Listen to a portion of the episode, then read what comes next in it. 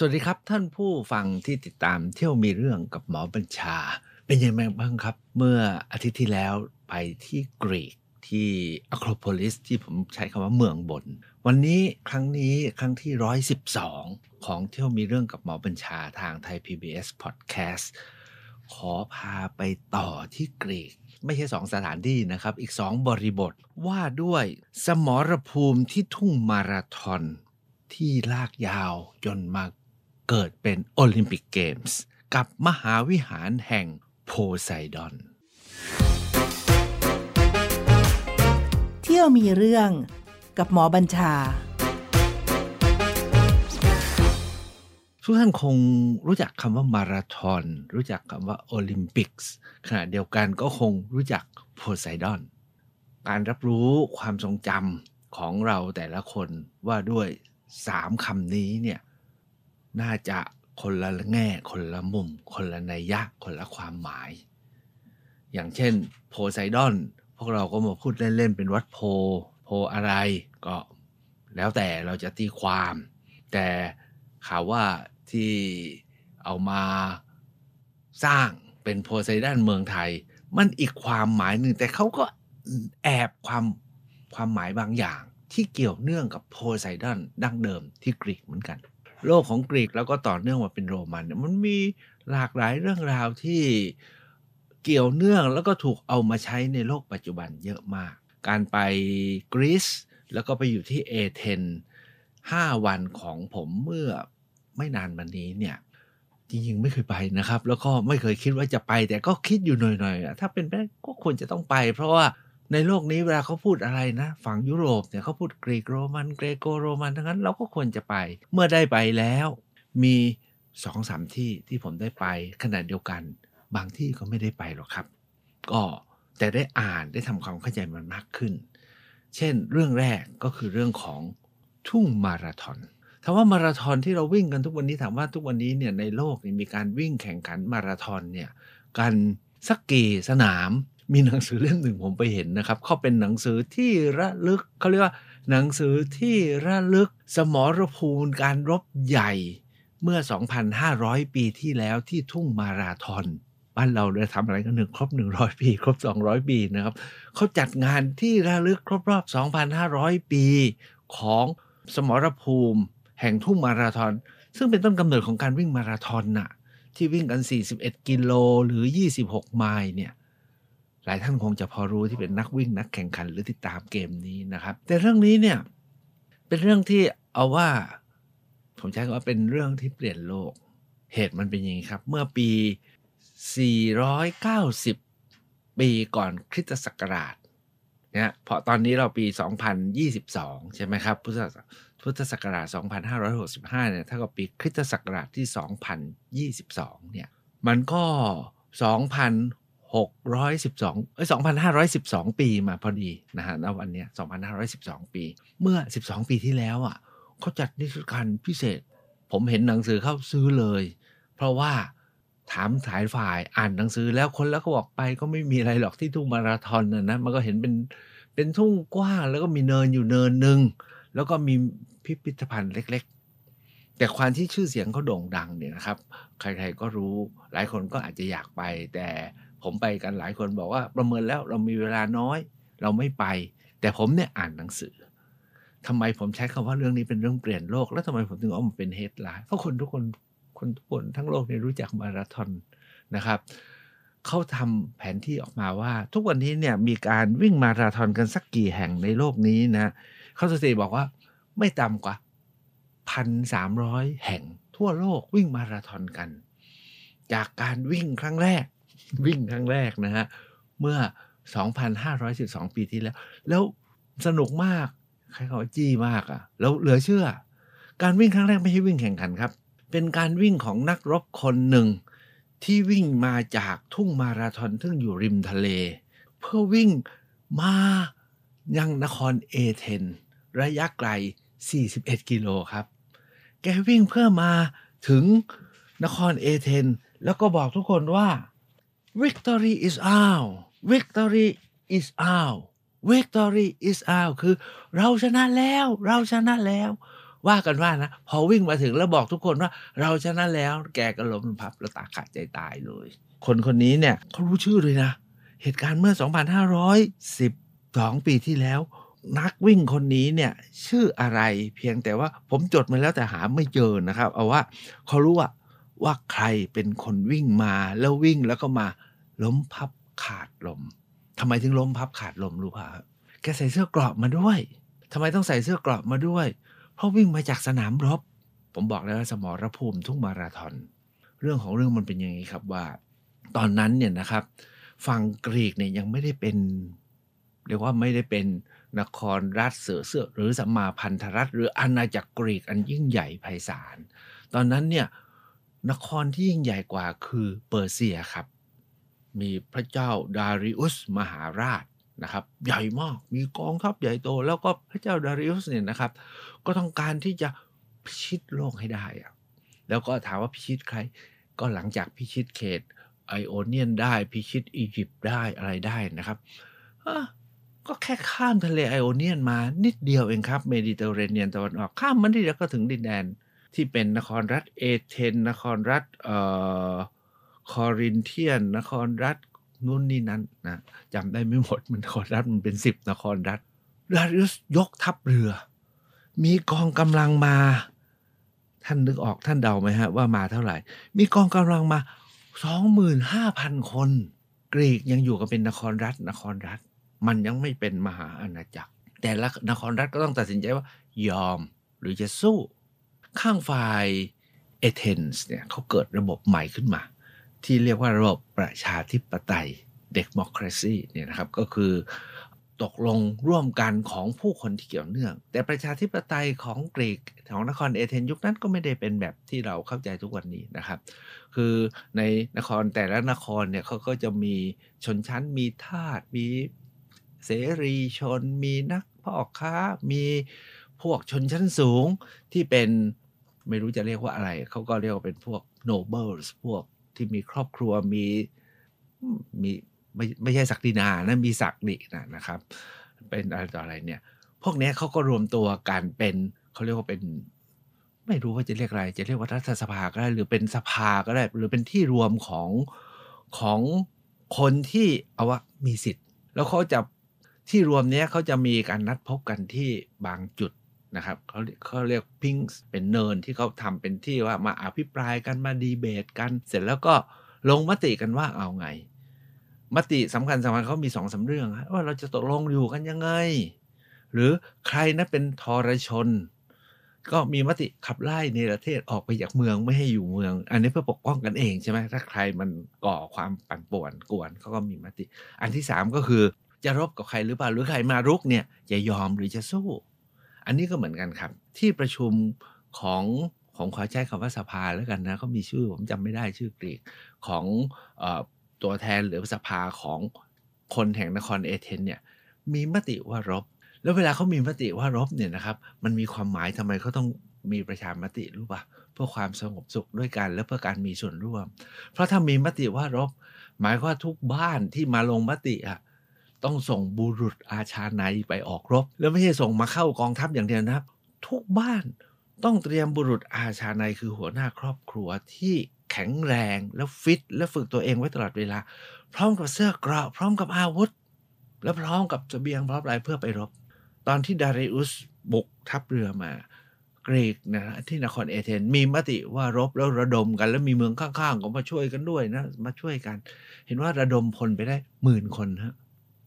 ฝ่ายนู้นมากันห้าหมื่นฝ่ายนี้ไปกันได้หมื่นหนึ่งเป็นไงฮะ แพ้ชัวนะผิดกัน1ต่อ2.5แต่ว่ากันว่า มีเทคนิคพิเศษของกรีกในครั้งนี้ที่ว่าทำให้เปลี่ยนเลยก็คือดาริอุสแพ้กลับไปแล้วหลังจากนั้นก็กรีกก็เลยตั้งมั่นแล้วฮึกเหิมมีกำลังใจอะโครโพลิสที่ผมพาไปเที่ยวเมื่อสัปดาห์ที่แล้วเนี่ยนะครับ ก็เริ่มพัฒนาครั้งใหญ่หลังจาก ชัยชนะคราวนี้แล้วรู้สึกโอ้โห มีขวัญมีเทพ มีคนคอยช่วยมันต้องบูชาเทพกัน แล้วก็มีกำลังใจแล้วฮึกเหิมและสร้างกันใหญ่ ก็มาจากชนะศึกครั้งนี้ด้วยครับ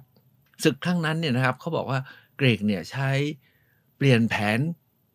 ศึกนะฮะใหม่สองสาอย่าง เช่น เดิมเนี่ยประจันบาน ทางกรีกเนี่ยแผ่กองทัพที่มีน้อยให้ออกสองข้าง ให้ตรงกลางบาง ส่วนใหญ่เนี่ยจะเอามาชนกันใช่ไหม เอามาชนแล้วก็ปะทะแล้วคนหน้าข้างตายข้างหลังก็ชนชนชนใครตายก่อนก็จบใช่ไหมฮะกรีกเนี่ยเขาพัฒนายุทธวิธีและอาวุธตัวใหม่ที่เขาเรียกฟาลังส์คือนักรบที่ถือหอกยาวอะแล้วก็ใส่เสื้อกราะเป็นเหล็กเสื้อหอกยาว หอกเขายาวมากทำให้ความที่ทางฝ่ายดาริอุสยังใช้ดาบใช่ไหมฮะฝ่ายดาบมันต้องประชิดตัว อันนี้ใช้หอกยาวสองเมตร เพราะฉะนั้นจิ้มได้ไกลกว่าพวกนู้นก็ล้มเสร็จ เพราะฉะนั้นทำให้ทีมนี้เนี่ย มีเครื่องทุนแรงที่ดีขณะเดียวกันเนี่ยแผ่กำลังไปโอบข้างๆ เขาว่าฝ่ายดาริอุสก็บุกเข้ามา อันนี้ก็โอบโอบสุดท้ายอะไรเกิดขึ้นรู้ป่ะฮะสองหมื่นห้าอยู่ในวงล้อมของหมื่นหนึ่งผมไม่อยากเชื่อนะว่านี่ข้อมูลจริง แต่เขาบอกว่ามีบันทึกไว้ เชื่อไหมครับศึกนี้ ทหารกรีกคือนักรบกรีกเนี่ยนะครับ ตายไปร้อยเก้าสิบสองคนขณะที่นักรบดาริอุสตายไปหกพันคนหกพัน ต่อร้อยเก้าสิบสองโอ้โห แล้วนี่แหละครับ ถือเป็นชัยชนะแล้วก็อิตาที่เราเรียกว่าเป็นมาราธอนแมนเนี่ยนะครับ พอรู้ว่าชนะ ก็วิ่งเลยด้วยอารามดีใจ เราตีความว่ามันด้วยอารามดีใจหรือด้วย ก็ยังถ้าไม่ใส่เสื้อเกราะวิ่งกลับไป ระหว่างทางอาจจะถูกคนอื่นฆ่าก็ได้ ใครจะไปรู้ไม่รู้ว่ามันพวกไหนอะแกก็เลยวิ่งไป แต่ต้องยอมรับนะ 41 กิโลวิ่งด้วยเสื้อเกราะเหล็ก แล้วน่าจะไม่พักอะตอนนั้นไม่รู้วิ่งด้วยอะไร อาจจะวิ่งด้วยอะดรีนาลีนนะครับด้วยแรงขับดันของฮอร์โมนเนี่ยไปถึงก็ victory is ours แล้วก็ตาย อันนั้นก็คือเป็นเหตุการณ์ที่มาราธอนที่เราไม่ได้ไป แต่เรื่องนี้กลายเป็นเรื่องใหญ่ที่จดจำเพราะมีการบันทึกมีการสร้างอนุสาวรีย์การสร้างอนุสรณ์ไว้ แล้วมันกลับมามีชีวิตเมื่อมีการฟื้นฟูกีฬาโอลิมปิกครับ คือเขาฟื้นฟูเป็นกีฬาโอลิมปิก ครั้งแรกซึ่งฟื้นฟูเมื่อปี 1896 1896 ถ้าเรารวมคศก็ราวๆ2,439 ในกรีกเนี่ยโดยเฉพาะที่เอเธนเนี่ยหลังจากได้คือกรีกเนี่ยเขาก็ผ่านศึกมาเยอะนะครับ ชนะนี่ได้ตอนหลังก็แพ้โรมัน ตอนหลังก็แพ้พวกชนชาวทางเหนือพวกกอสมาบุก แล้วตอนหลังก็พ่ายแพ้พวกออตโตมัน ก็เป็นอาณานิคมของออตโตมันจนกระทั่งกลับมาฟื้นฟูอิสรภาพได้นะครับ แล้วก็ได้ฟื้นฟูกีฬาที่เรียกว่า pan ethnic นะ pan ethnic game ก็คือเป็นกีฬาของชาวเอเธนอะ pan ethnic games นะครับ เพื่อปี 2439 2439 ก็ราวๆรัชกาลที่ 5 ก็จัดการแข่งขันกันขึ้น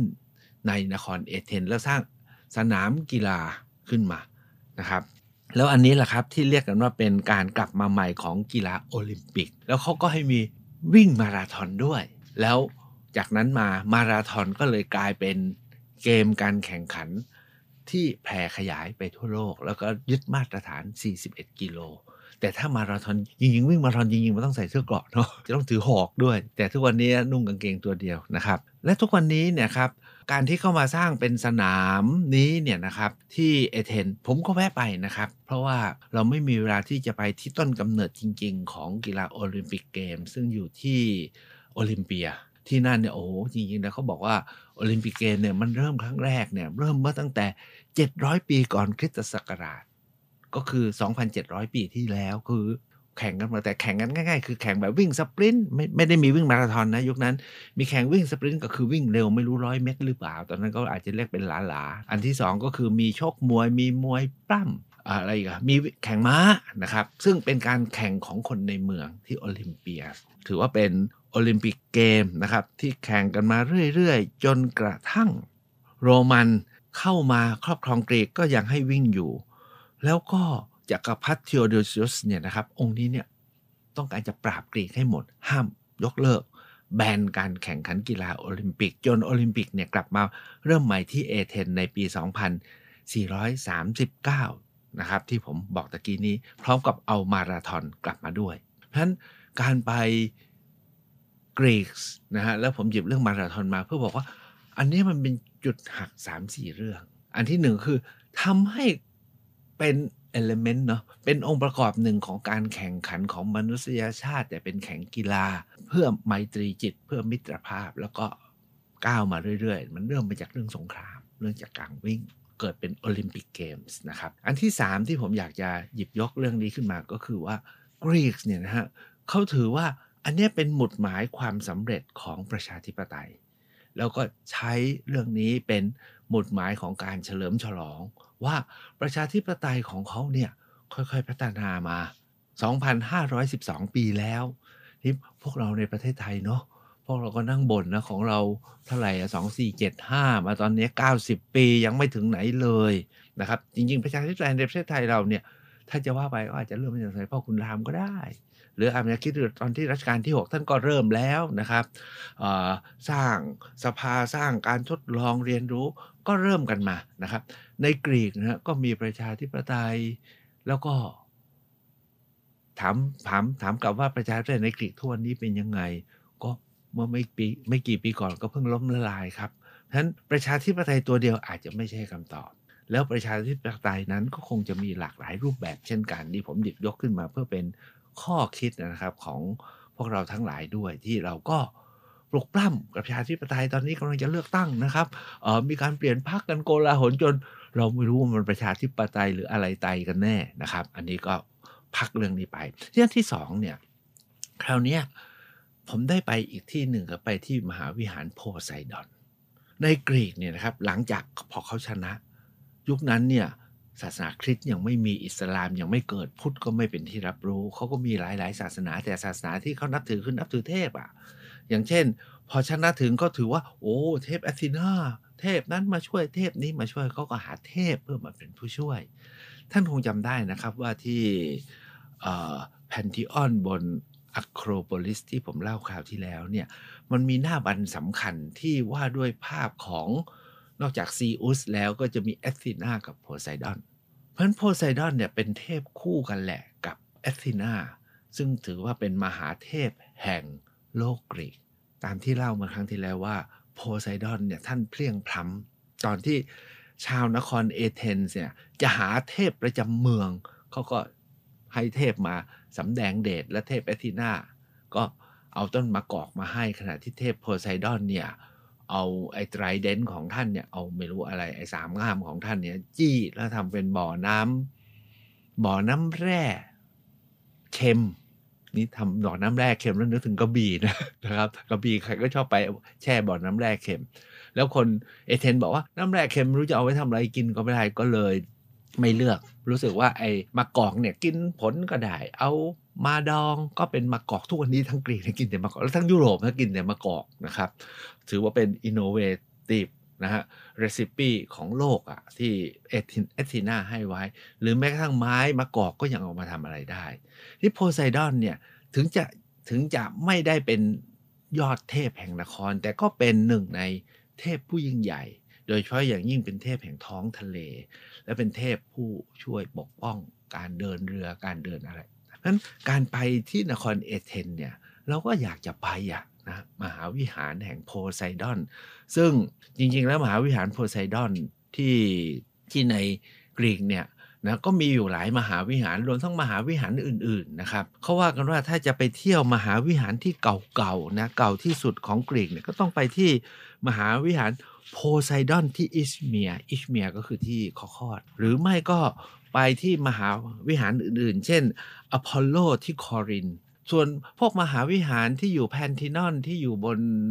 อะโครโพลิสเนี่ยนะครับไม่ได้เก่าสุดนะครับ มหาวิหารที่เก่าสุดเนี่ยสร้างเมื่อประมาณ 700 ปีก่อนคริสต์ศักราชแต่ที่บนบนอะโครโพลิสเนี่ยนะครับ ไม่ว่าอะธีนาไนกี้พาร์เธนอน แล้วก็ เอเรคธิออนเนี่ยนะครับสร้างเมื่อประมาณ 400 ปีก่อนคริสตศักราช เพราะฉะนั้นหลังมาตั้งเกือบ 300 ปี ผมเนี่ยเราไปนะทุกคนไปอยากจะไปให้เก่าที่สุดหรือไปให้ครบที่สุด แต่นั่นแหละครับ มันขึ้นกับเงื่อนไขของเวลา แล้วก็กำลังเนาะ งบอยู่ไกลก็ไปยากนะครับเราต้องนอนมากขึ้นเวลามีไม่พอต้องใช้จ่ายมากขึ้นเพราะนั้นเราก็ต้องเลือก พวกเราไปเนี่ยเราก็เลือกเที่ยวอยู่ที่คาบสมุทรที่อยู่รอบๆนครแอเธนคือคาบสมุทรแอตติกา ที่ปลายสุดนะครับปลายล่างสุดของไอ้คาบสมุทรแอตติกาเนี่ยมันมีแหลมอยู่แหลมหนึ่งเรียกเขาเรียกโซยูเนียนแล้วก็มีมหาวิหารแห่งโพไซดอน ซึ่งเขาบอกว่าอันนี้สำคัญ เพราะมาตั้งอยู่ที่หน้าผาริมทะเล ถือว่าเป็นผู้ที่คอยปกป้อง แล้วเป็นคล้ายๆ เป็นอะไรอะประภาคารของนักเดินเรือทะเล นักเดินเรือแต่ก่อนในท้องทะเลในย่านนั้นเนี่ยก็จะเห็นมหาวิหารก็ได้บูชาใช่ไหมครับ แล้วถ้าจะเข้ามาถึงก็ใช้นี่เป็นเป็นประภาคารที่พุ่งเขาเป็นแลนด์มาร์คเป็นจุดหมายตาเข้ามา เราก็ได้ไปที่นั้น ปรากฏว่านั่งรถไปไกลมากถามว่าไปแล้วโอเคไหมในความเห็นผมนะครับ ถ้าไม่ซีเรียสที่คลั่งไคล้เกินเนาะนั่งรถไปตั้งชั่วโมงครึ่ง ถ้าไม่ซีเรียสและไม่คลั่งไคล้เกิน ก็ไม่ต้องไปก็ได้ครับนะไปมหาวิหารอื่นก็ได้ แต่อย่าไปที่มหาวิหารโพไซดอนที่รัชดาเป็นการทดแทนนะครับเขาปิดไปแล้วแล้วก็คนละฟังก์ชันกันแม้จะเกี่ยวกับน้ำก็ตามเถอะ แต่ถามว่าไปแล้วโอเคไหมก็โอเคนะครับพอพอพอไปถึงแล้วก็ตื่นเต้นเนาะตั้งอยู่บนเขาหน้าผาสูงริมทะเลเห็นแต่ไกล แล้วพอเข้าไปถึงนะครับเขาก็ให้จอดรถแล้วก็เดินขึ้นไป เดินขึ้นไปก็ไม่ไกลนัก แต่ทางขึ้นเนี่ยเราก็จะเห็นวิหารน้อยของเทพีเอซิดาด้วย ที่มีที่วิหารนี้มีจุดน่าสังเกตอีกอันหนึ่งนะครับที่ใครๆเขาก็ไปแล้วเขาก็ดูกันแล้วเขาก็เล่ากันก็คือที่มีเสาเสาดอริก หรือเสาคอรินเทียนเนี่ยมีเสาหนึ่งเนี่ยนะครับ มี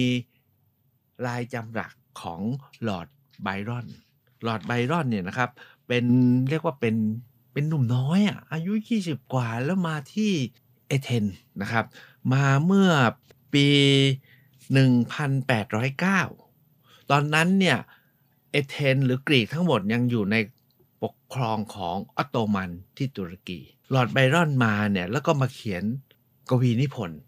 แล้วโด่งดังมากว่ากันว่าเขียนกวีนิพนธ์แล้วส่งไปตีพิมพ์ในอังกฤษโด่งดังมาก จนคนอังกฤษเนี่ยคลั่งไคล้ ลอร์ดไบรอนกลับไปอังกฤษที่กลายเป็นโอ้โห เป็นกวีเอกเลยนะครับ อายุไม่เท่าไหร่ ประเด็นก็คือเขาก็เขียนเขียนเรื่องรักๆอะ เกี่ยวกับมาหลงใหลกับสาวงามที่นี่ แต่ใช้พื้นที่เหมือนกับบุพเพสันนิวาสนะ ใช้ท้องเรื่องก็คือที่นี่นะครับ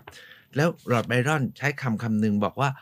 ข้าเป็นกวีได้เพราะอากาศอันบริสุทธิ์ของกรีก เนี่ยเหมือนกับพวกเราไปไหนก็ไปหาที่สูดดมอากาศบริสุทธิ์นะครับจริงๆเนี่ยอย่าลืมนะครับ อย่าไปแค่สูดดมอากาศ มันต้องไปคิดอะไรต่อลอร์ดไบรอนเขียนงานนิพนธ์แล้วลอร์ดไบรอนกลับไปอังกฤษก็ไปเคลื่อนไหวเพื่อกอบกู้อิสรภาพให้กรีกอยู่ที่อังกฤษ จนกลายเป็นวีรบุรุษของกรีก แต่ลอร์ดไบรอนแกก็ตายนะครับป่วยตายซะโดยไม่ทันได้เห็นอิสรภาพของกรีกที่ทางพวกยุโรป ช่วยกันเพื่อให้กรีกเนี่ยเป็นอิสรภาพ ออกมาได้จากออตโตมันนะครับ แต่จุดที่เข้ามาเป็นจุดด่างของลอร์ดไบรอนที่ผมต้องเอาหยิบยกมาพูดก็คือว่า แกก็ไปเขียน mark ไว้บนเสาหิน ใส่ชื่อของแกว่าข้ามาแล้วนะครับ ซึ่งอันเนี้ยเขาบอกก็เลยกลายเป็นวัฒนธรรมที่ทุกคนก็เลยชอบจารึกก็เลยกลายเป็นร่องรอยความเสียหายที่เกิดขึ้น เราก็ไปที่โพไซดอนนะครับ นอกจากนั้นแล้วจริงๆแล้วเนี่ย ถ้าไปกรีกนะครับผมขอเล่าถึงเรื่องวิวัฒนาการของสายพวกพวกมหาวิหารทั้งหลายอย่างที่เล่าแล้วนะเก่าสุดเนี่ยนะครับวิหารโพไซดอนดูที่อิสมัสที่เราไปเนี่ยก็คืออยู่ที่โซยูเนียนแต่ยังมีส่วนที่พาร์เธนอนที่อะโครโพลิสเนี่ยก็หลังหลังอันนี้นะหลังที่เราไปที่โซยูเนียนก็สร้างหลังแต่ใหญ่กว่า แต่อันที่ใหญ่ที่สุดจะพาไปรอบหน้าครับ เชื่อไหมครับ เป็นมหาวิหารที่สร้างยาวเกือบร้อยเมตร กว้าง 40 เมตรเขาว่าเป็นมหาวิหารที่ใหญ่ที่สุดแล้วสร้างไม่เสร็จนะครับ อยู่ในนครเอเธนเลยเขาเรียกโอลิมเปียนซีอุสอันเนี้ยสร้างเพื่อถวายเทพคือมหาเทพใหญ่สุดคือซีอุสถ้าว่าเทียบไปก็คือเทียบเท่าพระอินทร์นะครับออแต่สร้างไม่เสร็จแล้วมาสร้างเสร็จในสมัยฮาเดรนอันนี้ยิ่งใหญ่มากอยู่ในกลางนครเอเธน มหาวิหารเหล่านี้เนี่ยก็มีอยู่รายทางสำหรับผมเนี่ยนะครับ ไหน ๆ ไปถึงโพไซดอนแล้ว เราก็ต้องแวะนู่นแวะนี่นิดหน่อย เราไปแวะสามที่ครับ แต่ที่ที่อยากจะหยิบยกมาวันนี้ก็คือว่ามันมีอีกมหาวิหารหนึ่งแห่งเทพอพอลโลอยู่ที่เป็นไม่ใช่นะขอโทษทีเป็นมหาวิหารที่บูชาเทพอีกเทพหนึ่งนะครับ คือเทพอาร์ติมิสนะครับ คือเทพแห่งความที่ปกป้องการเกิด อันเนี้ยอยู่ในเมืองแถบๆนั้น เพราะฉะนั้นการไปก็อาจจะไม่ใช่มีเป้าหมายจุดเดียว แวะ 2 แวะ 3 แวะ 4 จุดสุดท้ายที่เราไปแวะอันที่มีความหมายมากสำหรับผม แล้วก็ผมให้ความสนใจสูงนะครับ ก็คือไปที่ Ancient Eleusis Ancient Eleusis อันนี้เนี่ยเลิกไปกว่าที่ ที่มหาวิหารยุคกรีกอีกนะครับตะกี้ที่ผมเล่าเนี่ยมาราธอนเนี่ยก็เกิดขึ้นมา2,500 ปีที่แล้ว แต่ที่มหาวิหารแห่งเอลูซิสเนี่ยนะครับ ก่อตั้งเมื่อประมาณ 3,500 ปีที่แล้ว เป็นที่ที่เขาใช้สำหรับมาบำเพ็ญบุญ ผมใช้ว่ามาบำพุญมาสังเวย มาเส้น มาสักการะเทพามว่าเทพที่นี่เป็นเทพอะไร เขาบอกว่ายังรู้ไม่มากแต่ใหญ่มาก มีมหาวิหารที่ทุกวันนี้ก็พังหมดนะ แต่ว่าอยู่คนได้ตั้งห้าพันคน อะไรกันนี่สามพันห้าร้อยปีที่แล้ว เขาสร้างมหาวิหาร เวลาเราไปเที่ยวเมืองไทยนะครับ เราจะเห็นไอ้พวกกระดานที่เป็นอะไรเรียกว่าเป็นกระดานชนวนที่เป็นธรณีประตูเนี่ยครับ ปรากฏว่าผมเห็นธรณีประตูที่มหาวิหารนี้แล้วผมตกใจเลยครับ ลงไปนอนทาบกันได้สักสักเจ็ดแปดคนนะมันต้องใหญ่จริง ๆนะครับ เอาว่าโลกกรีกเนี่ยมีอะไรต่ออะไรให้เราติดตามอีกเยอะมากนะครับ แล้วก็ทั้งหมดทั้งสิ้นนี้เนี่ยก่อเกิดผลกระทบขยายเรื่อยมาโดยเฉพาะในโลกของกรีกและโรมันตามที่ยกแล้วคือไม่ว่าจะเกมกีฬาโอลิมปิก ไม่ว่าการวิ่งมาราธอนนะครับ หรือแม้กระทั่ง มหาวิหารทั้งหลายที่ถูกหยิบยืมชื่อมานะฮะเช่นโพไซดอนที่ผมยกขึ้นมาแล้วนะครับ ทั้งหมดนี้เนี่ยเป็นทริปหนึ่งที่เราออกไปจากนครเอเธนคราวหน้า ผมจะพาไปเที่ยวทั่วนครเอเธนจะลองดูนะครับ ว่าภายในครึ่งชั่วโมงเนี่ยนะครับ จะพาทุกท่านไปเที่ยวให้ทั่วนครเอเธนและพอได้ภาพพอสมควร ผมเองเนี่ยไปถึงยังงง เที่ยวเสร็จแล้วก็ยังงง กลับมาเตรียมเที่ยวมีเรื่องนี่นะครับ ค่อยหายงง พบกันสัปดาห์หน้าครับ เที่ยวมีเรื่องกับหมอบัญชา